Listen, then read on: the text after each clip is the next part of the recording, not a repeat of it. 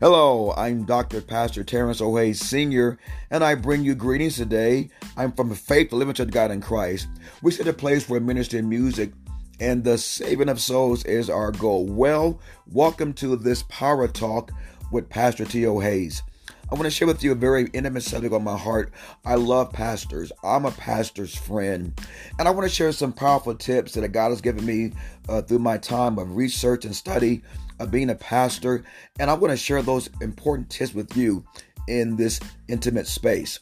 So, the calling of God on the life of a man or woman in the work of ministry is a tasking that only the hand of God can make known into the lives of those called to serve and commit to this work. Serving as a pastor or a church leader in a local church is a special and wonderful calling from God to shepherd his people or his flock. It is more than a job, it's a vocation that is designed for those who have a love for God and love for people. The call of God in the pastor's life is comparable to a summons. Barth asserts each person has a distinct vocation that is the basis for obedience to the divine summons.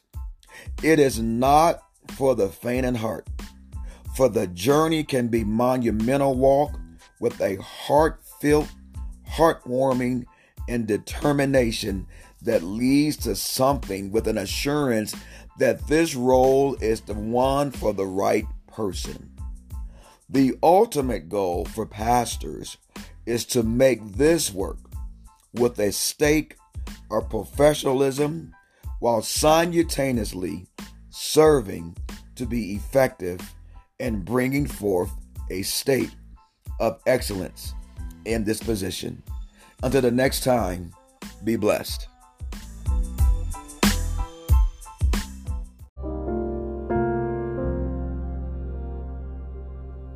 Hello, I'm Dr. Terence O. Hayes Sr., and welcome to today's podcast. Today's podcast is Resilient and Thriving in Ministry. Thriving leadership is contagious. Every leader wants to feel in charge, in control, and making things happen in the place of ministry he or she is serving.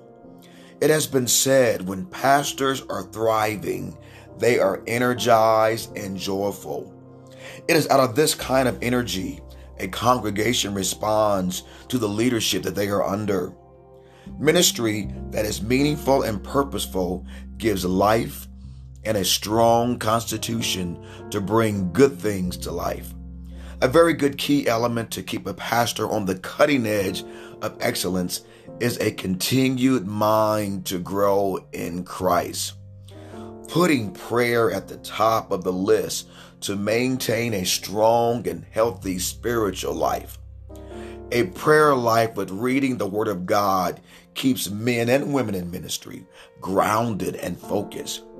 It is needful to implement any spiritual disciplines to include fasting, devotions, worship, and exercise, and the like. I kind of put that under self care as well, having these strong disciplines. Another key to discipline is for a successful pastor is having trustworthy mentors and coaches in an inner circle. You see, Jesus had 12 disciples, but he had an inner circle with three specific disciples. They were Peter, James, and John. It is without saying, take time to refresh and re energize the mind the mind in ministry. The fact that Jesus had 12 disciples adds substance to the fact that pastors need one another. Perseverance goes a long way in supporting one another in ministry, simply for the fact that it is not a one man function, but a corporate one. And as I come to a, conclu- to a close, Ministry requires giving of oneself. Therefore, to lead healthily, and productively develop a rhythm of life and protect it well. Until the next time, be blessed.